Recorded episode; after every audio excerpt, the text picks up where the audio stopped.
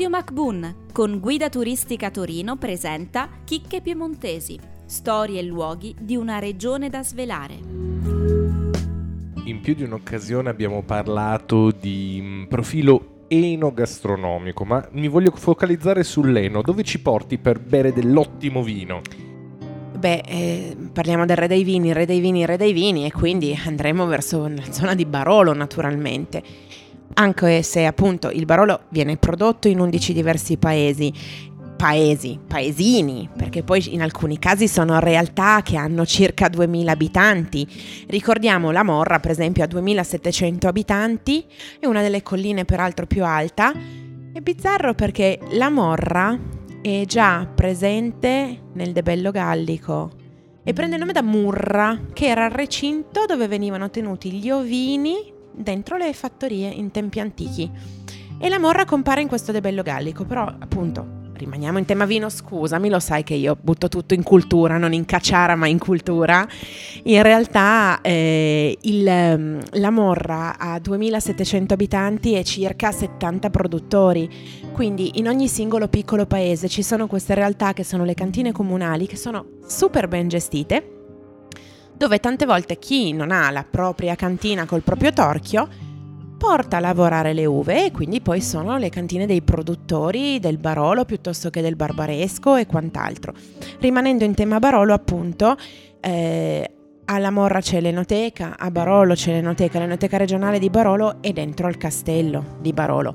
Il castello quello nuovo, perché il borgo di Barolo sorge poi più in basso nella collina, ma il primitivo castello della Volta era sopra gli Evernie.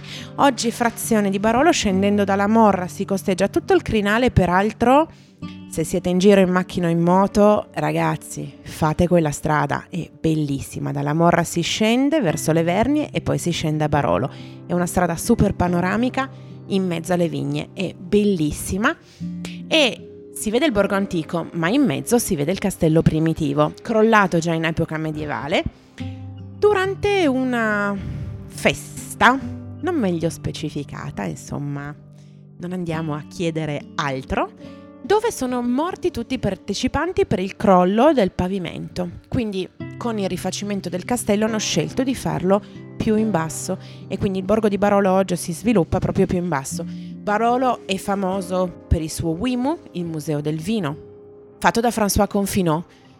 Ecco, diciamo che Confinot è molto scenografico, lui è uno scenografo, è svizzero e si è occupato, forse il nome si è già sentito perché ha fatto il Museo Nazionale del Cinema a Torino, il Museo Nazionale dell'Automobile e poi anche il Wimu a Barolo. Insomma, qualcosa gli è riuscito meglio, qualcosa gli è riuscito peggio, anche con fino e umano d'altronde. Il castello però conserva ancora anche delle sale storiche sotto che sono quelle di proprietà della famiglia di Carlo Tancredi Falletti di Barolo.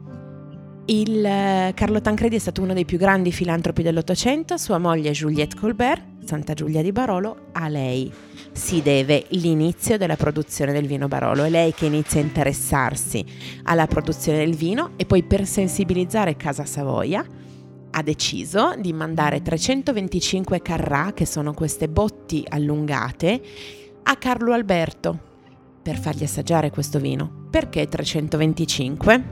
Eh, dobbiamo tornare di nuovo un attimo al lato culturale perché in realtà sono una per ogni giorno dell'anno, ad eccezione dei 40 giorni della Quaresima. Carlo Alberto era molto devoto, molto pio e quindi naturalmente in Quaresima giammai si doveva avere del vino per quanto fosse un vino buonissimo, anche se in realtà il primo Barolo prodotto era totalmente diverso rispetto a quello che è il Barolo oggi. Si parla di un vino quasi frizzante e molto più dolce. E pian piano si è imparato, come si dice in italiano poco corretto ma molto calzante. Nessuno nasce imparato e quindi bisogna andare per tentativi. E alla fine, dopo vari tentativi, il risultato è che siamo nella culla del re del vino. Avete ascoltato Chicche Piemontesi, testi di Micol e Ardena Caramello, una produzione di Pierpaolo Bonante per Radio MacBoon. Seguici su www.mbun.it.